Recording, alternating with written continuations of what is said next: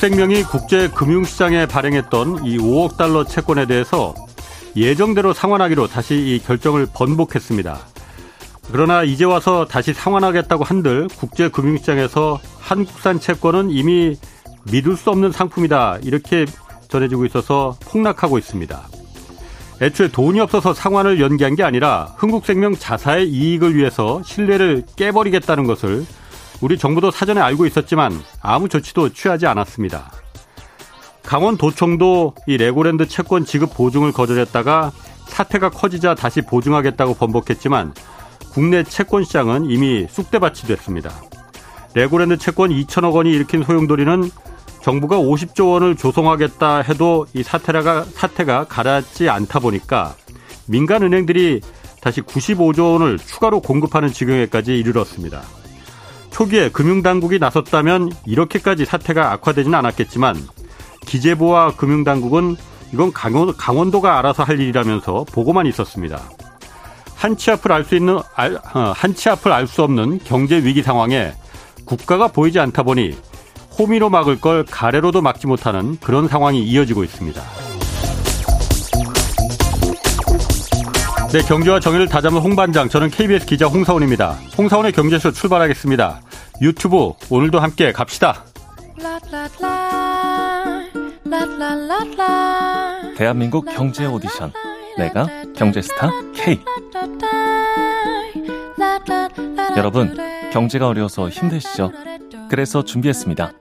대한민국 경제 오디션 내가 경제스타 K 힘든 경제 상황을 이겨낸 감동 스토리 우리 가정의 특별한 경제 교육법 슬기로운 투자 아이디어 경제와 관련된 이야기라면 모두 모두 환영합니다. 총 상금 6천만 원을 준비했습니다. 자세한 내용은 홍사원의 경제쇼 홈페이지를 참고하세요. 이 프로그램은 당신의 투자의 길을 춤추게 하는 새로운 투자 플랫폼 탱고픽에서 함께합니다. 네, 내가 경제 스타 K 12월 9일까지 사연 받고 있습니다. 사연은 홍사원의 경제쇼 홈페이지에 올려주시면 되고요. 자, 오늘 중국 소식입니다. 중국 시진핑 3년임 시작됐습니다. 중국 경제 또 미중 간 패권 경쟁에 어떤 영향이 있을지 좀 분석해 보겠습니다. 전병석 중국 경제금융연구소 소장 나오셨습니다. 안녕하세요. 안녕하세요. 자, 먼저 그 중국 제로 코로나부터 좀 그 물어볼게요. 이게 중국 제로 코로나 정책이 완화되는 겁니까? 아니면은 계속 강화되는 겁니까? 뭐 좀 잘 모르겠던데 이게. 어, 완화될 거라는 기대가 네. 뭐 그랬잖아요. 홍콩 증시를 한 방에 예. 6%를 올리는 예. 기염을 토했고요. 예. 어, 그것의 이제 원인을 보면은 그 질병통제센터 CDC의 아. 이제 그 과학자가 예. CD가 CD뱅크가 한 이제 회의에서 예. 그 자기 의견을 얘기를 했는데 앞으로 한 6개월 이내에 근본적인 변화가 있을 것이다. 예. 그런 아. 것들이 가장 크게 작용을 했고 예. 두 번째는 그 이전에 이제 그 홍콩에 있는 그로 인베스트먼트라고 하는 그 투자 자문 회사에서 중국 본토안에서 이제 코로나 방역을 완화하려고 하는 예. TF가 만들어지고 있다. 아. 뭐 그런 얘기가 있었고 그 즈음에 딱 맞춰 가지고 예. 베이징의 외국인들의 이 진입을 뭐 거의 원천적으로 봉쇄를 했었는데 그 베트남 이제 공산당 서기를 비롯해서 그 독일 총리까지 네, 네 명의 외국 정상이 동시에 이제 와서 정상회담을 하는 예. 그렇게 보면 이제 북경부터 이 코로나 봉쇄를 푸는 것 아니냐 하는 음. 그런 기대감이 작용을 한 것 같아요. 아, 예. 어, 그래서 뭐 이제 이게 어떻게 될 거냐는 건데 일단은 그 세상에서 제일 똑똑한 게 누구냐 그러면 돈이거든요. 아, 그렇죠. 그래서 아, 홍콩 시장이 예. 단순한 룸으로 끝났다고 그러면 시장이 거기서 끝나야 되는데 예. 그 이후로도 계속 강세해요. 예. 그래서 그것은 중국이 어떤 형태로든지 간에 이제 큰 정치 이벤트가 끝났기 때문에 예. 그 코로나 봉쇄 조치의 완화를 검토를 하고 있는 것은 분명한 것 같아요. 그러나 이게 일거에 풀었을 경우에는 예. 그것이 이제 진작 풀었으면 될 거 왜 지금 푸냐 그런 얘기도 있을 수 있고 예. 그래서 이제 푸는 것 같지 않게 푸는 예. 이제 단계적인 조치들을 이제 강구를 하고 있는 것 같아요. 음. 그래서 뭐 최근에 보면은 이제 어젠가요? 중국의 수출 통계가 나오는데 예. 수출이 마이너스, 수입도 마이너스예요. 그러니까 10월에 어, 그렇습니다. 2년 만에 중국의 수출이 성장세가 꺾였다면서요. 그렇습니다. 그런데 어. 뭐 우리로 봐서는 수출이야 그 사이에 중국이 워낙 좋았기 때문에 어. 뭐 기저 효과가 있을 수도 있고 그런데 예. 보면은 예. 중국이 수출은 꺾였지만 무역 수지 흑자가 7,200억 달러 사상 최대예요. 어. 그래서 이제 수입이 그만큼 줄었다는 얘기인데 예. 그 수입이 제로 퍼센트가 된 게 정확하게 4월 달부터예요. 4월 달부터 10월 달까지 제로 또는 이제 마이너스가 나왔는데 예. 이게 바로 중국의 상해 봉쇄를 기점으로 예. 지금까지 수입이 제로 또는 마이너스라는 거죠. 예. 그래서 이게 정확하게 보면 중국의 내수 경기가 예. 코로나 봉쇄로 인해서 크게 충격받았다. 예. 그렇게 이제 얘기할 수 있죠. 예. 그래서 지금 중국으로 놓고 보면 뭐 새 정부가 들어섰기 때문에 새로운 지도부가 들어섰기 때문에 아마 내년 3월부터 이제 임기가 시작되면 예. 그 이전에 이제 경기 부양이 가장 큰 이슈고 예. 또 중국이 코로나 방역을 저것을 규제를 풀어버린다 그러면 바로 아마 GDP가 2, 3% 올라갈 수 있는 음. 포텐셜이 있어요. 예. 그래서 그것들을 이제 어떻게 보면 그 사이에 명분하고 실리를 이제 크게 서로 완 그 충돌이 일어나지 않게끔 예. 이제 단계적으로 푼 조치들은 뭐 할 것 같아요. 그러니까 GDP를 지금 코로나 제로 코로나 정책을 풀면은 GDP를 2% 3% 이렇게 순식간에 올릴 수 있는 그런 효과가 될 텐데 그럼 그럼에도 불구하고 지금 제로 코로나 정책을 당장은 안 푸는 거는 왜냐하면 제가 이걸 질문을 드리는 거는 시진핑 3년임 되면은 끝나자마자 아마 풀 거다 이런 얘기 측이 다 있었잖아요. 저도 그렇게 생각했고 그런데 안 풀잖아요 지금 그거 보면은 중국 경제가 그냥 버틸만 한 겁니까 그럼 지금?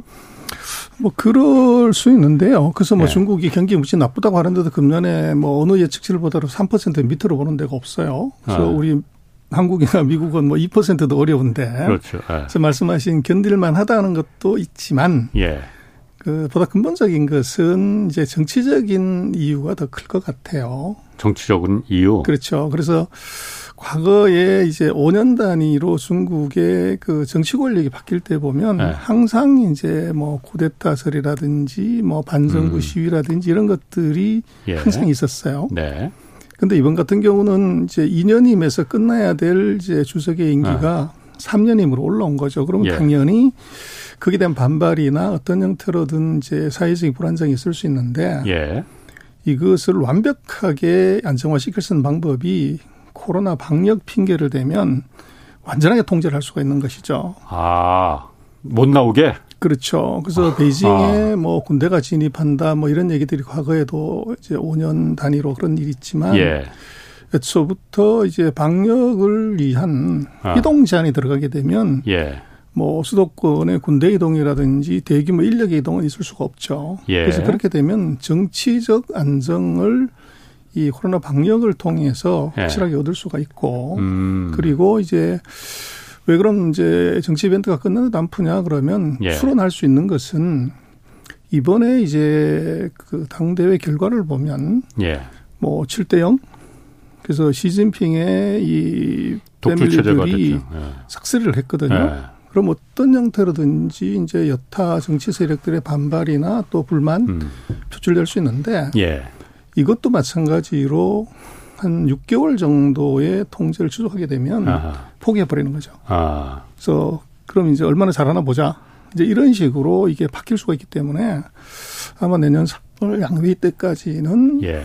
이 현재와 같은 이제 통제를 조금씩 아마 지방 일부부터는 풀겠지만 음. 오피셜리는 이제 기고잉을 얘기를 하고 실제적으로는 아마 그런 정치적인 불안정 요소가 안정화될 때까지 이제 그때까지 유지할 것 같은데 그게 대략 내년 아마 3월 이후가 되지 않겠나 그렇게 추정은 할 수 있을 것 같아요. 아 그렇게 들으니까는 납득이 되네요. 그러니까 네. 지금 어쨌든 무리해서 불만이 나올 수 있을 만한 그 결정을 했단 말이에요. 3년임을 한 데다가 그 7인 그 정, 그 상임위원들도 예. 모두 다 시진핑 그냥 휘하의 사람들로 그렇죠. 다 채워버렸잖아요. 그렇죠. 완전 일종의 독재 체제가 구축이 돼버린 거잖아요. 그럼 당연히 중국에서 지금 옛날의 중국이 아닌데 그에 대한 불만이 있을 테니까는 그 불만을 표출하지 못하게 집에 꽁꽁 가둬놓는다 일단 한 몇 달 동안은 그리고 나중에 한 3월쯤 되면은 코로나 이제 제로 코로나 를 풀면은 GDP가 급격히 올라 경제가 좋아질 가능성이 높으면은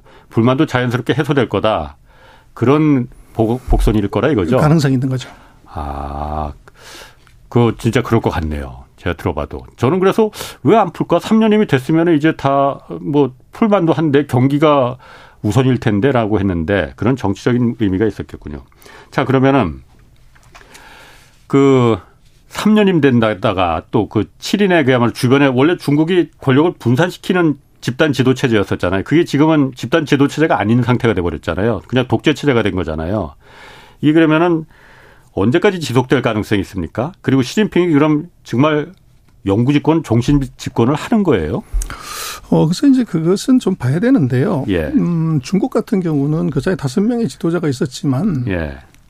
그 뭐 형식상으로는 일곱 명의 상무위원들이 거수로서 4대 3이 되면 이제 통과시키고 예. 그 반대가 되면 부결된다고 하는 그런 시스템이었지만 예. 실제적으로는 등소평, 장서면, 후진타오, 시진핑 모두가 예. 집권자의 의도에 완전히 반해서 뭐가 이루어진 적이 없어요. 음. 그래서 이름은 집단 지도 체제였지만 실질적으로는 1인 체제였고 예.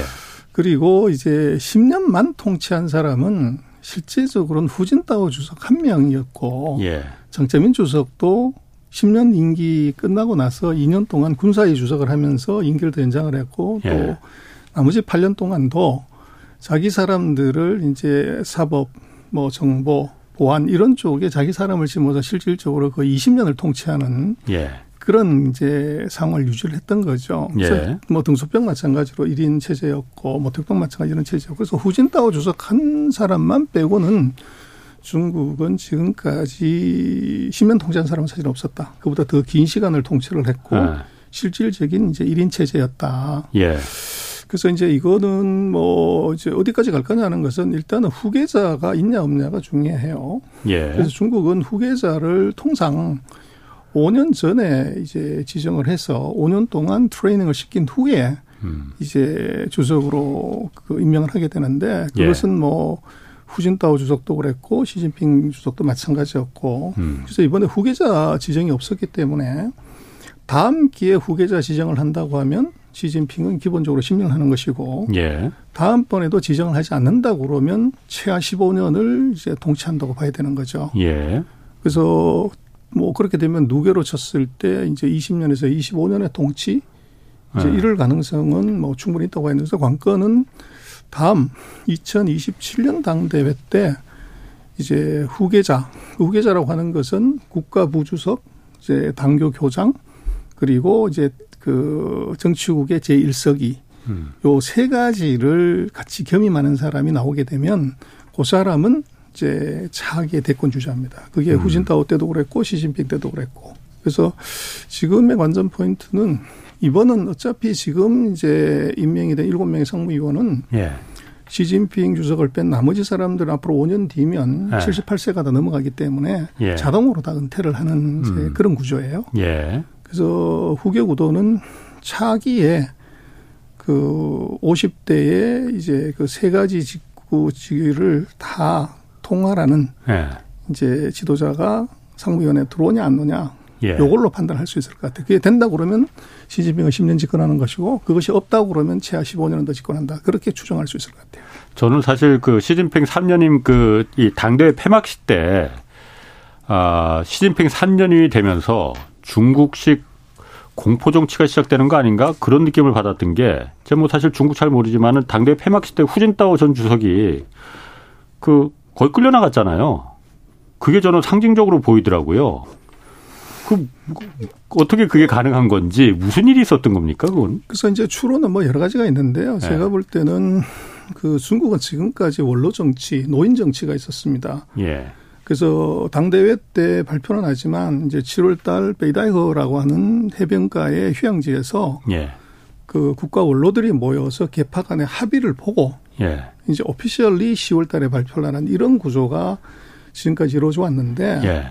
이번에 이제 후진타오 주석의 그 강제 퇴장 같은 이제 장면을 연출했다는 것은 예. 첫 번째는 보여주고 싶었던 것이 있을 것 같아요. 그래서 그것은 뭐 이게 전 세계가 다 보고 있고 음. 또 어떤 형태로든지 간에 십사하게 이제 민들이 볼 수 있는데 그것의 의미는 첫 번째는 원로 정치는 끝났다. 그러니까 누가 보여주고 싶었던 거예요, 그럼? 후진타오가 아니면 시진핑? 시진핑 주석이. 그걸? 그렇죠.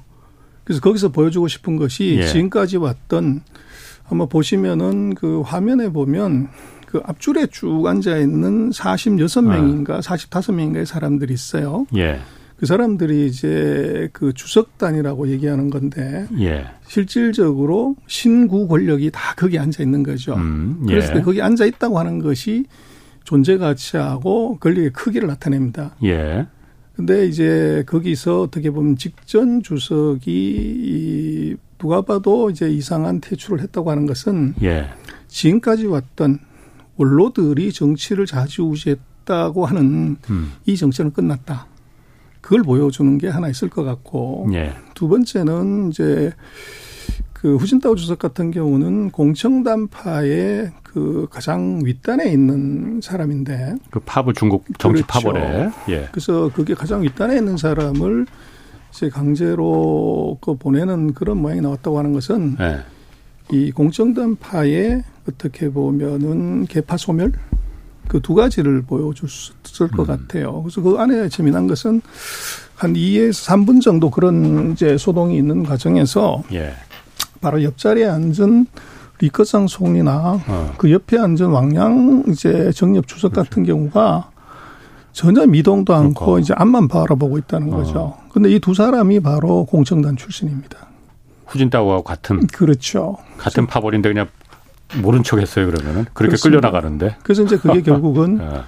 그 원로 정치의 소멸, 개파 아, 정치의 소멸 음. 그것을 이제 아마 그 간접적으로 보여주고 싶었던 것이 아닌가 싶습니다. 그럼 완전한 그 시진핑 1인 체제가 지금 그 독재 체제가 구축이 됐는데 이게 그러면은 저희가 관심 있는 건 그거거든요. 미중 간의 앞으로 이제 패권 경쟁이 어떤 영향, 어떤 상태로 이게 더 악화될 건지 아니면 좀, 어, 완화될 건지 어떤 영향을 미칩니까, 이게? 그래서 지금 미중 간의 전쟁을 지도자만 놓고 본다면 중국으로서는 가장 강력한 지도자하고 예. 아까 방송 전에도 얘기를 하셨지만 이제 뭐 중간 선거가 만약에 예. 여소야대가 된다든지 미국 중간 선 내일 그렇죠. 발표합니다. 예. 그리고 이제 바이든의 지지율이 40%대에서 머물고 예. 있다고 하면 예. 아마 최근 뭐 여섯 명, 열 명의 대통령 중에서 최약체 아. 미국 대통령하고 예. 어떻게 보면 가장 강한 이제 중국의 주석하고 맞붙는 결과가 아. 나올 것 같아요. 예. 그렇게 되면 이것이 약한 쪽이 피하는 것이 아니라 오히려 그것을 만회하려고 무리수를 더 쓸 가능성도 있고 미국이 그렇죠. 음. 약하기 때문에 네. 보여줘야 되는 것이 있고 반대로 중국은 절대 권력을 가진 이제 지도자 입장에서는 예. 이것이 이제 체면이 손상되는 것은 용인하기 어려운 그렇죠. 그래서 강대 강의 이제 이 충돌이 나올 가능성이 오히려 있을 것 같아요. 예. 그래서 그냥 뭐 바람직한 것은 그 미국이 어떻게 보면은 내부 정비를 통해서 조금 시간 여유를 가지고 미중 충돌을 완화시키는 것이 좋고 예. 중국 역시나 목이 졸린 상태에서 조금 여유를 갖는 그런 이제 한 발짝 뒤로 물러서는 것이 서로 윈윈의 게임인데 예. 뭐 정치라는 것은 뭐 실리보다는 명분이 정치는 더 중요하기 때문에 예. 지금 최약체의 대통령하고 어떻게 보면 중국으로 보면 가장 이제 강한 음. 주석의 등장이 예. 아마 미중 관계는 오히려 더 내년도에 네. 그 강한 충돌이 일어날 수 있는 가능성이 있을 것 같아요. 그러니까 오늘 지금 진행되고 있는 미국의 중간 선거가 공화당의 공화당의 상하원을 다 점령을 해버리면은 미국의 입지가 약해질 테니 오히려 더 강한 모습으로다가 표현을 해야 된다 그런 의미에서 중국에 더 강하게 오히려 그 뭐 실제보다 더 강하게 좀 액션을 취할 가능성이 있다 이거죠. 그렇죠. 그럼 만약에 미국이 뭐 아직 선거 결과를 선거가 지금 뭐 각축전이라서 결과는 예단하기 힘듭니다. 그런데 만약에 민주당이 상하원을 예를 들어서 좀 바이든이 의미 있는 성과를 거뒀다 하면은 그런 경우에는 어떻게 될까요? 그렇게 되면 아무래도 이제 뭐 강자의 이유가 있을 수 있겠죠. 예. 근데 그게 이제 뭐 상하원 중에 하나만 잃더라도 예. 그 미국의 시스템상 이 행정부의 법안이나 정책이 예. 다 브로, 브로킹이 당하는 그런 상황이기 때문에 예.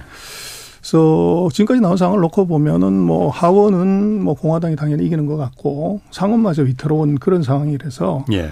아마도 이게 둘 다 이겨서 바이든이 강자의 여유를 갖는 음. 그런 상황은 아마 내일 봐야 되겠지만 예. 아마 발생하기 어렵지 않은가 싶습니다. 지금 그 유튜브 댓글 보니까 시진핑이 사우디도 간다는 얘기가 있어요. 사우디는 왜 가는 건지 그걸 좀 해설을 해달라고 요청이 들어왔네요. 그래서 그 중국이 이번에 보면 예. 그 공산당 당대회의 72페이지짜리 보고서를 시진핑 읽으면서 예. 국가 안전이 중요하다 이렇게 얘기를 해요. 그런데 예. 국가 안전에 중요한 게 세 가지가 있다. 예. 첫 번째가 식량, 두 번째가 에너지, 세 번째가 중요한 산업의 공급망이다. 음. 두 번째가 바로 에너지가 들어가 있어요. 예. 그래서 예. 에너지는 뭐 당연히 석유인데 예. 중국이 과거에는 이제 공업화 단계가 낮았을 때는 뭐 석유 수입 의존도가 한 50%였다가 지금 예. 거의 75% 80%까지 올라왔어요. 예. 그리고 거기에 지금 최대 그 수입국이 사우디입니다. 네. 근데 지금 사우디가 묘하게도 미국과 지금 갈등 관계에 있고 그렇죠. 지난번에 바이든 대통령이 이제 사우디를 방문해서 증산 요청을 했지만 음, 사우디 왕세자가 이런 지하에 거절을 아, 했죠. 네. 그래서 이걸로 놓고 보면 중국으로서는 미국을 거절하는 사우디는 적외적은 뭐 가장 좋은 친구가 될 수 있기 때문에 예. 그런 외교적인 그 액션이 하나 있고 네. 두 번째는 최대의 석유 수입국이기 때문에 이 석유 공급망의 안전 측면에서 예. 이것이 어떻게 보면 외교를 강화할 필요가 있는 거죠. 음. 그래서 그렇게 놓고 보면 중국이 그 얘기한 식량, 석유, 공급망. 그래서 두 번째로 국가적으로 중요한 사안이기 때문에 예. 이제 사우디를 방문하는 것 아닌가 싶습니다. 음. 그리고 사우디 방문하기 전에 지난 4일에 이제 시진핑 3년임 된 다음에 독일의 숄츠 총리가 중국을 방문했잖아요. 이게 코로나 이후 서방 지도자가 방문한 건 처음이라고 하는데 독일 약간 좀 뜬금없다는 생각도 좀 들거든요. 독일하고 중국 어떤 의미가 있습니까? 독일 일단 독일은 왜 간 거고 중국은 독일에 방문해서 어, 떤 이득을 취할 수 있는 건지. 그래서 이제 그게 결국은 뭐 정치인들의 경우들은 네. 그 정치적 이익이 무엇보다도 중요하죠. 예. 그래서 미국이 나토 지역 그 동맹을 강화하면서 일차적으로는 러시아를 견제하고 이제 중국이 구조적인 위험이라고 정의까지 했는데 예.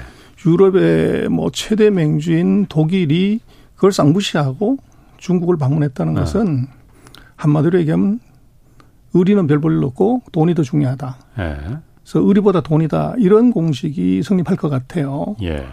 그래서 뭐 중국 같은 경우는 뭐 유럽이 굉장히 중요한 지역이지만 예. 독일로서는 중국이 최대 수출국입니다. 그래서 음. 2014년 이후로 최대 수출국이 독일이고 이 뭐 지금 슐츠 같은 경우는 메르겔에 비하면 뭐 지지율이 형편없죠. 그렇죠. 그래서 정치적인 입지가 네. 너무 낮기 때문에 아, 아. 지금 그걸 올릴 수 있는 방법은 이제 이것은 경제를 어떻게 리커버하냐가 관건이지 아. 다른 정치에 계시는 의미가 없는 거죠. 그래서 예. 중국의 협력이나 도움이 절실하기 때문에 예. 이것이 필요했고 예. 중국의 입장에서는 그 3년임을 했을 때 그 세계적인 지도자들의 축하나 방문이 그것이 이제 14억 인민들에 보여주는 이제 굉장히 중요한 시그널이 될 수 있어요. 예. 그래서 미국이 오면 좋겠지만 미국은 아무 생각이 없고 아. 절대로 안 할 거고 거기에 이제 딱 걸린 것이 아. 바로 아. 독일이라는 거죠. 예. 그래서 독일은 유럽으로 놓고 봤을 때 최첨단 기술 가장 이제 어떻게 보면 기술력이 높은 나라가 독일인데 예. 지금 미국으로부터 기술 브로킹을 받고 있는 중국으로서는 아. 독일과의 협력이나 이런 것들이 실질은 어떨지 모르지만 독일의 기술과 이제 중국의 생산 이것을 결합할 수 있는 이제 계기를 만들 수가 있는 거죠. 예. 그래서 환영하지 않을 이제 이유가 전혀 없고 예. 그러나 이게 어떤 의미를 갖냐는 것은 조금 다른 문제일 것 같아요. 예. 정상이 방문했는데 12시간 잠깐 들렀다 가는 방문을 과연 그럴까? 정말 그런 방문을 할 수 있냐? 어. 그렇게 놓고 보면 이것은 독일도 정치적인 이유로 이제 방문을 했고 예. 중국 역시나 이게 얘기한 걸 보면은 구전동이 똑같은 거 뭐 서로가 다른 점이 있지만 이게 이익되는 것은 서로 나눌 필요가 아, 있다. 예. 이런 정도로 마무리를 한 거예요. 아. 그렇게 놓고 보면 이것은 굉장히 그 정치적인 액션이었다. 예. 그래서 둘 다가 서로가 이제 필요에 의해서 만난 것이고 저것이 실질적인 이제 이득이 뭐가 있냐는 것은 그것은 조금 퀘스천이에요. 음. 그러나 뭐 어느 나라든 그렇지만 정상이 해외를 갈 때 기업들을 쭉 데리고 이제 가는데 이번에 보면은 이제 독일이 뭐그 중요한 많이 데리고 갔어요. 폭스바겐부터 아. 시작해서 뭐 BMW, 지멘스, 지멘스 아. 독일이 자랑하는 기술 기업들을 다 데리고 간 예. 거죠. 예. 그래서 예. 그렇게 놓고 보면 중국으로서는 미국이 기술 브로킹을 하더라도 예. 유럽이 이게 우리가 적이 아니다는 것을 이제 보여줄 수 있는 쇼업 예. 이제 이런 문제가 있었던 것 같고 예. 또 독일의 기업들 같은 경우도 뭐 BMW나 뭐 벤츠 다가 이게 뭐 중국의 매출이 이게 가장 크고 예. 뭐전 세계에서 음. 벤츠를 36%를 사서 1등하는 나라가 중국이니까 음. 그리고 폭스바겐 같은 경우도 뭐 전체 자동차 판매의 40%를 독일에서 하고 있기 때문에 기업들 입장에서도 중국과의 척이 지는 것이 이것이 자기 기업의 이익에 이게 부합하지 않는 거죠. 그런 음. 측면에서 총리가 뭐 가자고 했기 때문에 이것은 기업의 이익과 총리에게 같이 맞떨어지는 이제 그런 상황이 나왔던 것 같아요. 그 기술 브로킹 얘기하셨는데 사실 그런데 그 미국이 기술 브로킹을 하더라도 그러면 독일에서 이 기술적인 협력을 할 수 있다라는 그 얘기하셨는데 사실 중국이 지금 필요한 기술과 산업은 반도체나 4차 산업혁명에 필요한 인공지능 이런 어 IT 쪽인데 중국은 그쪽보다는 좀 제조업, 기계 산업 이쪽이니까 좀 중국이 원하는 그런 지금 필요한 기술하고는 좀 거리가 좀 있는 거 아닌가요? 어, 뭐꽁 대신 닭인데요. 아하. 그 꽁이 없으면 닭도 이제 의미가 있는 건데. 예. 문제는 반도체뿐만 아니라 사실은 미케닉스도 이게 엄청난 첨단이고 예. 또 이제 지금 반도체 들어가는 장비들의 많은 부품 예. 핵심 부품들이 이제 독일이 만드는 것들이 워낙 많은 거죠. 음. 그래서 그것을 뭐 단순히 그런 자본재라고만 보기에는 어렵고 음. 그 지멘스 같은 경우도 원래 이제 반도체도 조회가 굉장히 깊고 예. 그리고 지금 뭐 독일의 자동차 회사들이 다가 자동차형 반도체 AI 칩 쪽으로 다 들어가 있기 때문에 예. 이것이 음. 뭐그 반드시 관계가 없다 이렇게 아, 볼 수는 없어요. 그렇군요. 그래서 유럽에서는 뭐 최강의 기술력을 IT 네. 쪽에서도 갖고 있다고 봐야 됩니다. 그럼 지금 중국 입장에서는 어 어쨌든 미국과 아 러시아와 지금 우크라이나가 어쨌든 전쟁이 계속되고 있는 상황에서 미국과 유럽을 관계를 좀 어, 소원해지게 멀게 해주 좀 깨려는 게 중국의 목적인 것 같은데 그 중에 가장 약한 고리가 그럼 중국이다라고 판단을 한 건가요 그러면은? 어, 독일이 이제 거기에 들어와 있는 건데, 네. 뭐, 제가 볼 때는 중국은 어부지리를 사실 했다고 보여져요. 그래서 독일의 내부적인 이제 문제, 예. 그다음에 예. 정치적인 문제, 경제적인 문제 때문에 음. 뭐 이번에 슐츠의 중국 방문에 대해서는 유럽 전체가 비난하고 예. 어떻게 보면 비판하는데도 예. 왔다는 거죠. 예. 그래서 그것은 뭐 약한 고리가 아니라 가장 강한 고리가 뭐 어떻게 보면 주도권을 진 나라가 이쪽하고 이 중국하고 이 악수를 했다는 것 자체가 이것이 쇼킹하죠. 거의 아마 제가 볼 때는 미국은 멘붕이고 음. 나머지 유럽 국가들도 굉장히 당황스러웠을 것 같아요. 예. 음. 그러나 그것은 뭐 아까도 말씀을 드렸지만 지금 이제 세계가 동맹이라는 것이 돈 되면 동맹이고 돈 안 되면 사진 찍고 밥 먹고 치워버리는 아. 그런 형태인데 이미 독일이 유럽에서 어떻게 보면 나토 동맹의 맹주지만 예. 이 러시아로부터 천연 가스를 지금도 계속 사고 있단 말이에요. 예. 그리고 더 재미난 것은 프랑스 같은 경우는 이게 에어버스를 중국이 7월 달에 292대인가를 사주고 이번에 출주 왔을 때도 예. 예. 140대인가 170대인가를 이번에 또 사줘요. 음. 그래서 7월 31일 이후로 보면 프랑스가 중국에 대해서 단 한마디도 한 적이 없습니다. 음. 그래서 결국은 이게 에어포스가 프랑스 회사니까 그렇죠. 그러니까 뭐 나쁘지 않다 이거네요. 어. 그렇죠. 뭐 프랑스 같은 경우가 비행기하고 포도주 팔고 이제 관광으로 먹고 사는 나라인데 네. 이 불황에 에어버스를 뭐 290대씩 사준다? 이것은 뭐 이게 동맹이고 뭐고 네.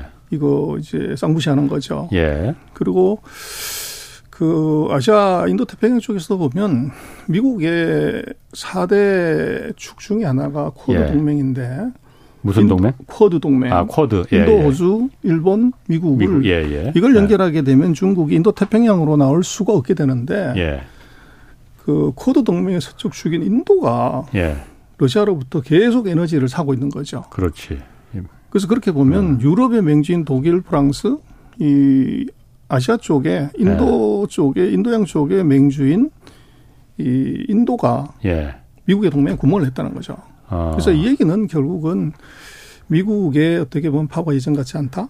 아. 그리고 이것은 돈 되면 동맹이고 돈 안 되면 이것은 그냥 친구로 끝나는 것이고 그리고 지금 상황을 놓고 보면 의리가 밥 먹여주냐 돈이 밥 먹여준다 이것을 적나라하게 보여주는 것 같아요. 그러니까 유럽 쪽에 그 어떤 미국과의 동맹 또그 아, 쿼드 동맹 이것도 구멍이 지금 숭숭 그 돈 앞에서 구멍이 숭숭 뚫리는 입장이니까 그 점은 우리도 좀 유의미하게 좀 봐야겠네요. 그렇습니다. 그래서 지금 뭐 프랑스하고 독일로 얘기를 우리가 논의해 봤지만 그런 중국 돈이 말을 하니까 유럽이 입을 닫았단 말이에요. 예. 이거 어떻게 볼 거냐는 거고. 그래서 결국은 지금 미국이 중국을 봉쇄하고 전 세계를 leading하는 것처럼 보이지만 예. 아시아에서는 중국, 인도양에서는 인도, 예. 유럽에서는 독일과 프랑스 각 대륙의 최강자들이 미국과 겉으로는 이제 그 악수하면서 뒤로는 다 딴짓하는 거죠. 음. 그렇다고 해서 미국이 독일이나 프랑스를 제재했냐, 인도를 제재했냐, 이렇게 놓고 보면 뭐 별 제재가 없단 말이에요. 예. 그렇게 놓고 아까 이제 우리가 얘기했지만 그 미국의 역대 최약체 대통령 예. 정책은 많이 냈지만 실행력이 이제 굉장히 많이 떨어지는. 예. 근데 만약에 이번에 또 이제 그 의회에서 상하원에서 이 지지가 떨어진다고 하면 아마도 더 정책의 실행력은 더 떨어질 가능성이 있다고 봐야 될것 음. 같아요. 더 구멍이 숭숭 뚫릴 가능성이 있다 이거죠. 그렇죠. 그 중국이 시진핑 3년임 하면서 대만 무력 침공 얘기 가능성을 그 내, 내놨잖아요. 가능성이 있는 얘기입니까? 이거는 실제로? 제가 볼 때는 별로 없는데요. 어. 그래서 그 근데 왜 이렇게 겁을 주나? 예. 두 가지인데. 예. 전쟁이라고 하는 것은 입으로 하는 것이 아니라 예. 그 실력으로 하는 거죠. 예. 그래서 붙었다고 그랬을 때 누가 이길 거냐를 놓고 보면 대만과의 전쟁이 아니라 지금 미국과의 전쟁입니다. 그래서 예. 미국하고 대만은 이제 대만 보증법, 대만 관계법이 있기 때문에 예. 이 대만이 중국 본토로부터 무력으로 공격을 받을 시에는 미국이 자동 개입하는 조항이 들어 있어요. 대만 관계법 있죠. 그렇습니다. 예. 그렇게 되면 이게 미국과 중국의 군사력을 보면 경제력으로는 뭐 중국이 70% 80% 얘기를 하지만 군사력으로 보면 30%에서 50%가 안 돼요. 예. 그럼 붙었다 그러면 이것은 뭐 누가 일 건지는 뭐 답이 쉽게 나오고 그걸 알고 있는 중국이 한판 붙자고 할 수 있냐 그건 불가다고 봐요. 그래서 그 이유는 뭐냐면 이번에 그 당대 문건을 자세히 읽어보면 그 양안 관계, 대만 관계에 대해서 한 챕터가 나오는데 거기 442자가 되는데 거기서 뭐라고 돼 있냐면 지금까지 중국에 얘기했던 거 그대로 리바이벌 해요. 평화적으로 통일을 할 것이고 이 양안 관계는 일국양제 홍콩처럼 음. 각자의 체제를 유지하면서 통일하는 것을 우리는 지지한다. 예. 근데 그게 네. 뭐가 하나 들어가면 단서 조항이 하나 들어. 단 이런 이런 이런 조건 하에서는 우리는 무역을 무력을 사용하는 것도 고려한다. 요렇게 돼 있어요. 예. 그게 뭐냐면 외부 세력이 대만의 독립을 부추기거나 했을 때는 우리도 무력을 음. 사용하는 것을 고려한다. 요렇게 돼 있어요. 예. 그러면 그 전체 문장을 보면은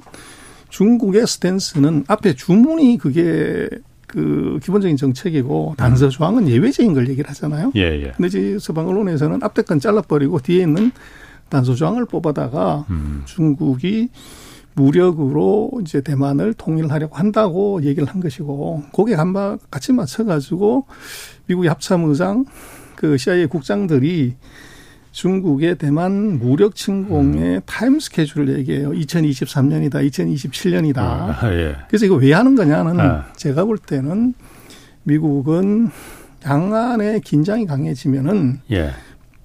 무기를 팔 수 있어요. 그래서 대만에? 무기 장사인 거죠. 그뭐 대만뿐만이 아니고 한국, 일본에도 팔 수 있습니다. 뭐 그럴 수 있습니다. 그런데 예. 그 대만하고 관계는 이미 정기적으로 무기를 팔 수 있는 법안을 이미 만들었고 예. 미국이 중국이 대만의 무력 침공의 가능성이 커지면 커질수록 예. 대만은 당연히 무기를 사죠. 그렇지. 예. 그래서 그 사이 보면은 미국이 871억 불어치인가 지금 무기를 대만에 팔았어요. 예. 그래서 이것은 이제 무기 판매를 위한 장사 수옥이 좀 보인다 이렇게 보여지고 예. 현실적으로 중국이 대만을 공격을 한다고 하면은 그것은 이제 상륙 작전을 해야 되는 거죠. 예. 그래서 포로 날려가지고 드론으로 폭격할 수는 있지만 최종적으로는 깃발을 꽂아야 되는데 예. 문제는 이 중국의 해군은 상륙 작전을 해본 적이 없습니다. 아. 그래서 중국에 보면 역대로 물에 약해요. 한국을 공격했을 때도 보면 고구려 때도 보면 살수 대첩에서 정천강을 하나 못 넘어서 예. 이제 안 됐고 아. 그 고려 시대 또 보면은 아. 원나라가 강화도를 아, 그렇지. 그걸 못 넘어서 예, 예. 이게 정복을 왕을 이제 굴복을 못 시켰어요. 예, 예. 그리고 일본이 미워서 대마도를 그렇게 뭐 이제 점령하고 싶었는데도 아. 다 오바이트 하는 바람에 다 포기를 했죠. 그래서 중국은 물에 약해요. 아. 그래서 지금 농담이지만 상륙 작전을 해보지 않은 중국 그리고 뭐 이제 중국의 그 인민해방군 같은 경우 실전 경험이 없죠. 아. 그리고 중국 인민해방군이 뭐 농담이긴 하지만 전부 외아들로 구성된 얘기를 하나밖에 안 났기 때문에 결정적이네. 가장 네. 취약한 이제 군대다. 뭐 이렇게 아. 얘기를 하지만 어쨌거나 예. 지금 미국으로서는 대만의 이 침공이라는 것 자체는 예. 미국의 심장을 지금 내놓는 것이기 때문에 그래서 오나노 음. 이하의 첨단 반도체를 대만에서 받는 상황에서는 대만이 공격받아서 TSMC의 반도체 공장이 부서지는 순간에 예. 미국과 중국은 같아진다. 예. 첨단 반도체를 공급받지 못해서 반도체 원시 시대로 아. 돌아갈 수 있는 위험이 있기 때문에 예. 이것은 어떤 경우에도 이 미국은 이것을 방치하거나 그 사후적으로 처리한다 이럴 가능성은 거의 제로일 것 같아요. 그래서 뭐 미국의 상황 또 중국의 실력을 보더라도 지금 대만의 공격이라고 하는 것은 원문을 자세히 읽어보면 공격하겠다는 것이 아니라 미국이 음. 공격하면 공격한다. 음. 이제 이런 건데 그거는 아마도 이제 서방의 보도들이 조금 자극적으로 네. 이제 내다 보니까 그것이 이제 중국의 진짜 의도인 것처럼 그렇게 조금 와전된 거 아닌가 싶습니다. 그러니까 그 미국의 언론이나 이런 데서 자꾸 나오는 거 2023년 뭐 2027년 이렇게 구체적인 뭐 연도까지 나오고 그러는 거는 무기 팔아먹으려고 하는 거다. 뭐 그럴 수 있습니다. 충분히. 예. 자 그러면은 어 시진핑 어쨌든 3년이 되면은 중국 경제가 중국 산업이 사실 지금 일대 그 전환기에 와 있는 거잖아요. 4차 산업혁명에서 한 단계 더 도약하느냐 마느냐 이걸 갖다 미국은 계속 견제를 하는 거고 중국 경제 시진핑 3년임 그리고 시진핑 1인 권력 독재 체제 완성이 중국 경제에 독이 되는 겁니까? 약이 되는 겁니까? 단기 호재 장기 악재일 것 같아요. 그래서 미국은 뭐 뉴욕 타임스인가요? 거기서 네. 그 시진핑의 3년임이 미국의 축복이다. 예. thank you라고 얘기를 했지만 네.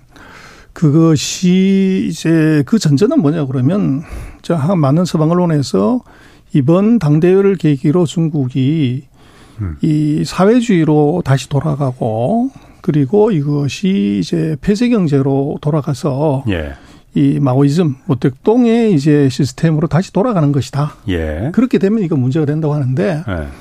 지금 그 당대 문건을 뭐 제가 풀로 다 읽어봤지만은 거기에 이 중국 특색의 사회주의 시장 경제, 소위 말하는 자본주의를 버린다는 얘기는 어디도 없어요.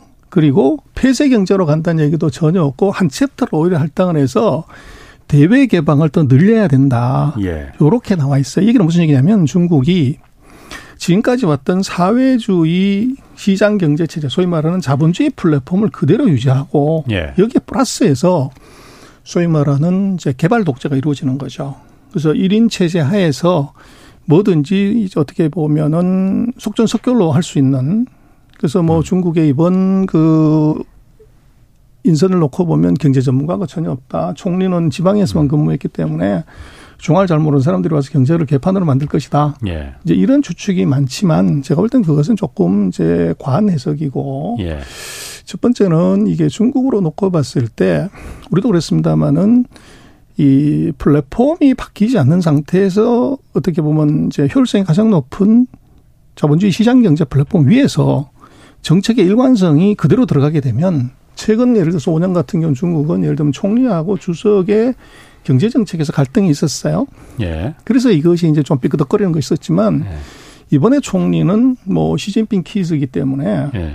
시진핑 같은 경우는 정무하고 외교 쪽에 신경을 더 많이 쓰고 예. 경제는 전폭적으로 총리한테 밀어줄 수 있을 것 같아요. 그렇기 때문에 경제 정책이 굉장히 이제 속도감 있게 진행이 될 수 있는 가능성이 있어 보이고 그리고 이제 리창 같은 경우는 복건성 저장성 상해 이 지역에서 근무를 했기 때문에 이 지역은 뭐 중국 경제 거의 3분의 1을 책임지고 있는 곳이고 이 지역이 중국의 민영 경제 또 반도체 같은 경우는 상해 지역에 가장 많은 기업들이 다국적 기업 포함해서 들어와 있고 예.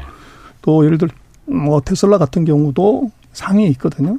그래서 리창 같은 경우는 서방 세계 기업들과 가장 많이 교류를 한 이제 지도자라는 거죠. 그렇게 음. 놓고 보면 오히려 이제 그 1인 체제로 인한 그 후유증 부작용 뭐 절대 권력은 절대적으로 부패한다고 하는 것은 그것은 적어도 5년이나 10년 통치하고 나서 나타나는 것이지 1년 차, 2년 차에 나타날 가능성은 대단히 낮을 것 같아요. 오히려 이제 새로운 그 관리들이 예. 집권을 했을 때 오히려 경쟁적으로 잘해보려고 이것이 어떻게 보면 정책을 더 열심히 하는 그런 효과가 나타날 것 같은데 지금 IMF가 10월 달에 예측한 걸 보면 금년도에 중국이 한 3.3 정도 역대로 최저 성장이지만 내년도 성장률을 놓고 보면 2023년 성장률이 2022년보다 높은 나라는 중국밖에 없어요. 그래서 내년도가 중국을 보면은 IMF가 10월 달에 예측한 걸로 놓고 보면 예. 오히려 이렇게 반등하는 쪽으로 나타나고 나머지 나라는 다 밑으로 먹는 이제 요런 건데 제가 볼 때는 그 IMF 예측보다도 오히려 중국의 새로운 관리 예. 그다음에 이 주석과 총리의 업무 분장이 예. 이것이 경제 효율을 오히려 서방의 예측과는 달리 올릴 수 있는 가능성이 더 크다. 그래서 내년도 중국 경제는 제가 볼 땐 비관을 보기보다는 네. 오히려 강한 회복의 가능성이 있어 보여요. 그런데 전통적인 지금까지 중국이 해왔던 그 산업 구조로 보면은 뭐 그럴 수도 있지만은 지금은 중국이 그 산업 체, 체제를 이제 바꾸려고 하는 거잖아요. 고부가치의 산업으로다가 시진핑 같은 경우에 어쨌든 그 불만을 다 사귀고서는 그 집권 체제를 권력 독점 체제를 이제 독재 체제를 구성했는데 여기서 어쨌든 국가 주도로 자, 내 밑으로 다 모여야 돼. 내 말만 다 따라야 돼. 라는 걸 더 강하게 요구를 해야 될 거 아니에요? 그러면은 당연히 국유기업 위주로다가 더 그 체제를 공고히 하고 기존에 어떤 사람의 혁신을 일으켰던 민간 산업, 알리바바나 뭐 텐센트 이런 민간 그 이제 중국에 가고자 하는 그 4차 산업혁명의 핵심 산업들은 그냥 놔두겠느냐. 어, 시진핑 독점 체제, 독재 체제에 대해서 불만이 당연히 있을 텐데 그러면은 시진핑은 그걸 폭 더 그냥 때려잡아서라도 자기 권력을 유지하기 위한 그 경제를 희생하더라도 희생한다는 표현은 좀 어폐가 있을 수 있을지 몰라요. 그냥 자기 권력을 유지하는 목적이 더 강하지 않겠느냐. 이런 의견도 있거든요. 어, 뭐 충분히 그런 의견이 있는데요. 첫 번째는 중국을 보면 뭐 지금까지도 그랬고 국유기업이 한 GDP 한 64, 5% 민간기업이 예. 한 35에서 40% 정도예요. 예. 그 중국에 주는 지금까지도 국유기업이었고 민간기업은 보였다 이렇게 볼 수 있고 예. 그러나 말씀하신 것처럼 민간의 창의하고 협력 없이 이것이 공동 부유를 하거나 성장을 하기는 대단히 어려워요. 예. 근데 문제는 중국이 지금 최근 2년 반 동안 했던 공동무유론에 예를 들면 아리바나 탄센트나 이제 뭐 디디 출신 같은 아. 회사의 규제를 예. 중국이 이것이 민간 기업을 전체를 다 제재한다 이렇게 보는 것은 조금 과한 해석이에요. 음. 그래서 플랫폼 기업의 전체 매출액이 중국 GDP의 5%가 안 돼요. 예. 그래서 중국 같은 경우는 제조업이 위주인 나라이지 플랫폼이 위주인 나라가 일단 아니에요. 예. 그리고 지금 그 제재라는 것은 이것이 1등하는 놈을 제재를 해가지고 이걸 죽여 없애는 것이 아니라 음. 1등하는 놈을 반독점법으로 묶어서 그 점유율이 2위, 3위, 4위로 넘어가게 하는 것이지 이게 밖으로 이것이 음. 유출되는 게 아니에요. 그래서 아리바바의 점유율이 낮아지면서 2등하는 징동이나 샤홍수나 이제 핀두오듀오의 점유율이 올라가는 예. 이런 구조라는 것이죠. 음. 그래서 그렇게 놓고 보면 이제 중국 같은 경우가 이것이 플랫폼 기업 같은 경우는 폐쇄된 이제 산업이기 때문에 이 규제 자체가 안에서 파이 나누기라는 것이고 예. 이걸 죽여서 없애는 게 아니라는 거죠. 아. 그래서 그게 약간 차이가 있고 그렇군요. 그래서 중국이 지금 이런 이제 규제 산업들은 그 사이에 반독점법이나 데이터 독점을 규제하는 것인데 그것 네. 말고 중국이 육성하려고 하는 산업들이 있어요. 네. 근데 우리는 이제 주식 투자를 하다 보니까 플랫폼 기업을 보게 되는 것이고 그 네. 이외에 지금 이제 tech 산업이라든지 이제 농업이라든지 뭐 이제 환경 산업, 음. 신에너지 산업 이쪽은 중국이 목숨 걸고 육성을 하려고 하는 것이 예. 그래서 그 부분들이 같이 있기 때문에 이 플랫폼 기업의 제재를 가지고서 중국이 민영 기업의 음. 창의를 다 죽이고 이렇게 간다고 보는 좀 음. 과하다는 겁니다. 그렇군요. 이건 주식 투자의 관점에서만 보기 때문에 그렇습니다. 그런데 시진핑 3년이 된 다음에 홍콩 주식 폭락하고 뭐 차이나 런이라고 할 정도로까지 외국인 자금이 다 빠져버렸잖아요. 뭐 요즘 한국 증시가 이렇게 오르는 것도 중국 외국인 자금이 빠지면서 한국으로 다 들어온 거 아니냐 이 얘기도 있던데 그럼 어떻게 보십니까? 어, 그 외국인 자금이 이렇게 빠져나간다는 거는 중국의 경제가 아, 이제 틀렸구나 이걸 의미하는 거 아니에요? 근데 홍콩은 이제 중국이라기보다는 그것은 이제 전 세계 한만이들이 다 들어와 있는 시장이고 예. 그것은 이제 심리적인 충격이 있어서 그러는데 나갔던 자금들이 최근에 코로나 방역 완화 기대 때문에 다시 주가도 제자리로 돌아왔고 돈들도 다시 돌아오는 그래서 그건 음. 약간 이벤트성이 강했다고 볼 수 있고 예. 지금 이제 중국이나 홍콩 돈이 빠져서 한국으로 들어오는 거냐 하는데 그것은 약간 좀 다를 것 같아요. 그래요? 그래서 그것은 음. 그 regional allocation을 하고 난 다음에 이제 country allocation을 하는 것인데 지금으로 놓고 봤을 때 중국 같은 경우는 5월달 이후로 중국 본토에서 주식시장에서 돈 빠진 것이 한 700억 원, 한 15조 정도 빠졌어요. 예. 근데 들어와 있던 돈이 1조 6천억 가까이 됩니다. 그래서 전체 자금이 한5% 정도가 빠졌는데 그것이 뭐 완전 자본의 탈출이냐 이렇게 음. 보기에는 5% 가지고 얘기하기는 조금 어렵고 또 최근에는 예. 놓고 보면 약간 자금의 순유입이 있어요. 그래서 뭐 자금의 순유입이 있다고 중국으로 아, 다시 예. 아. 그래서 최근에 빠졌던 것들의 경우들은 그런 정치적 리스크에 대한 불안감의 표출이고 예. 메이저들은 아직 전혀 이제 손을 뺀다거나 이러지는 않고 있는 것 같아요. 아. 여전히 이제 그렇군요. 관망을 하고 있는 걸로 음. 보여집니다. 그럼 중국 그 경제 지금 최대 아킬레스 아킬레스건이라고 하는 부동산입니다. 중국 부동산 문제는 지금 그뭐 괜찮아지는 겁니까? 아니면 계속 악화일로로 가는 겁니까? 어, 그 지표로 보면요. 최악은 지난 것 같고 네. 이제 그 감소폭이 줄어드는 상태입니다. 아. 그래서 이제 뭐 그 사이에 뭐 우리 노차 얘기를 했지만 작년 6월부터 이게 터졌다고 하는데 예. 아직도 이제 문제가 되지 않고 있다고 하는 것은 중국이 어느 정도 관리를 하고 있다는 얘기고 그리고 지금으로 놓고 보면 중국으로서는 이것이 부동산에서 이 파생 상품이나 레버리지 상품이었기 때문에 이 담보 가치 하락 갖고 이제 부실 대출의 문제만 있는 것이지 예. 이것이 금융시장에 큰 충격을 준 사안은 아니에요. 그리고 문제는 어. 중국은 대출해 준 공상은행, 건설은행, 이 은행들이 다 국유은행입니다. 예. 부실이 네. 있든 간에 말든 간에 우리 산업은행처럼 아. 그것을 충분히 처리할 수 있는 능력이 있어요. 음. 그리고 지금 부동산 문제는 제가 볼 때는 우리가 그 사이 누차이겠지만 너무 과하게 이제 보는 것인데 예. 코로나가 지금 거의 뭐 9개월 가까이 도시 봉쇄를 한 상황에서 밖에 네. 나가서 아파트를 청약하고 집을 살 수 있는 시간적 여유 마음의 여유가 없으니까 그런 것이고 예. 제가 볼 때는 코로나의 방역 이동 완화를 풀었을 때 그때 부동산이 어떻게 되냐를 봐야 되는 것이고 지금 예. 같은 경우는 그 이동이 mobility가 제한된 상황에서의 부동산 문제는 아직까지 안 터지고 있었다고 하는 것은 오히려 그만큼 정부가 잘 관리하고 있다 이렇게 봐야 될 것 같아요. 그래서 음. 코로나 완화 조치가 나왔을 때 오히려 부동산이 예. 이것이 중국의 내수를 견인하는 예. 이 스프링으로 흘러났던 것이 확 터지는 예. 오히려 제가 볼 때는 그런 쪽의 가능성이 더 커 보여요.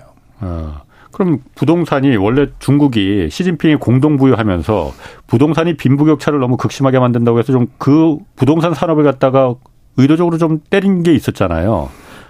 그럼 그다 그걸 지금 정책이 어떻게 어, 그게 되는 겁니까? 어. 과도한 부채를 일으켜서 예. 바닥에 부동산을 사가지고 부동산 투기를 하는 회사를 잡은 거죠. 아. 그래서 거기에 흥다부동산하고 예, 예. 녹지부동산 두 개가 보도가 예. 난 거고 음. 나머지 이제 탑텐 중에서 여덟 개 회사는 정부의 예. 가이드라인에 따라서 투자 줄이고 이제 예. 부동산 뭐 규제를 안 하는 바람에 오히려 살아남았고 그래서 그두 개 회사들은 조금 예외적인 상황이었다 그렇게 볼 수 있을 것 같아요. 아, 그러니까 부동산 산업을 다그 억누르는 건 아니군요. 그러니까 중국 정부가. 그래서 뭐 크게 올라도 안 되고 크게 그렇구나. 빠져도 안 되는 쪽으로 관리를 했다는 거죠. 예, 고맙습니다. 지금까지 전병서 중국경제금융연구소 소장이었습니다. 고맙습니다. 내일은 원자재 시장 흐름 자세히 짚어보겠습니다. 지금까지 경제와 정의를 다잡는 홍반장 홍사원의 경제쇼였습니다.